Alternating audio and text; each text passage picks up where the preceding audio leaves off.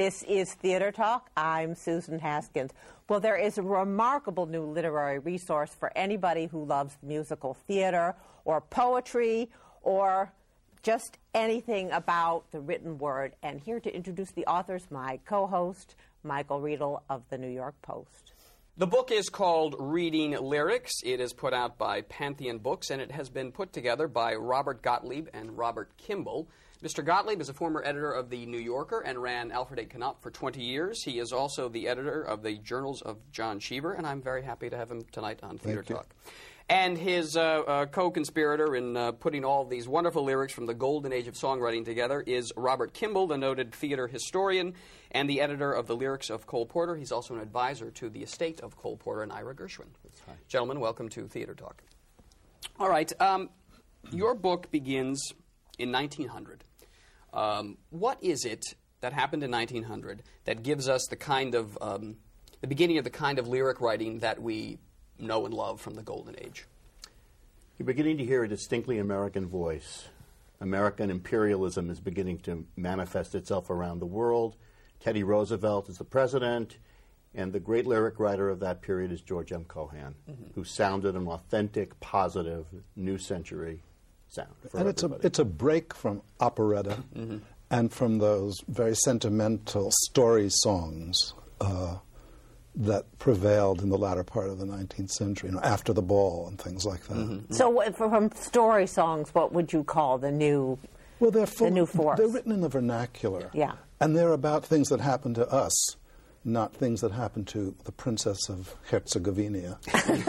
so, in other words, you're talking about, uh, uh, uh, I mean, I guess to use a fancy word, uh, modernity comes into lyric writing at that point. You know, the world is changing and uh, everybody thinks the break is World War One, but it really started before that.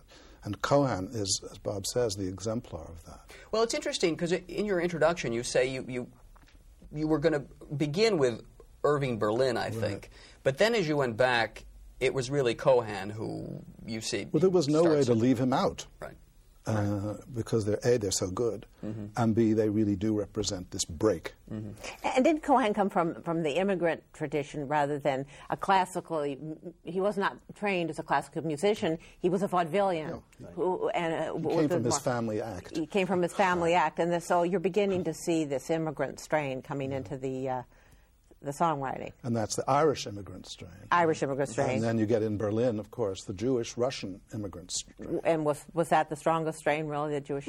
Wouldn't you say so? Well, I think so. The, also, the, the uh, German, uh, Gus Kahn, for example, mm-hmm. was a very important lyricist. And the composers like Richard Rodgers and Jerome Kern came from the German side. But Berlin, Gershwin, Arlen, Harburg. Harburg. But all, of them, all of them Jewish. yes. All of those. Only Cole Porter, really, of the and Johnny Mercer. Yeah.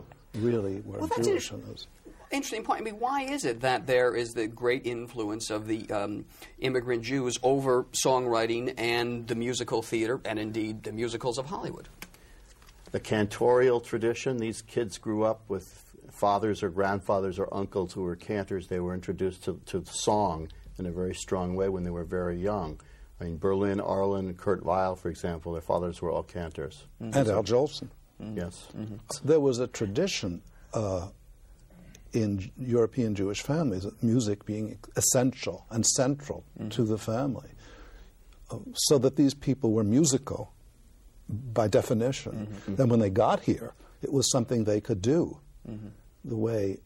Uh, other earlier or later immigra- immigrants had spe- specialities that they yes. could yes. parlay into successful lives. Yes. yes. Just to go back, though, and I wonder, before Cohan, isn't hanging over the early lyricists, though, the work of, of, of W.S. Gilbert? Absolutely. He's a m- major influence, and I think somewhat forgotten today. Can you explain how, you know, how it, his influence came into the American songwriting? Well, operetta was so dominant, and not only operetta from Great Britain, but also from uh, Central Europe, from France, Offenbach, and from uh, Eastern Europe as well. But Gilbert was so skilled and so so talented that he he became the model.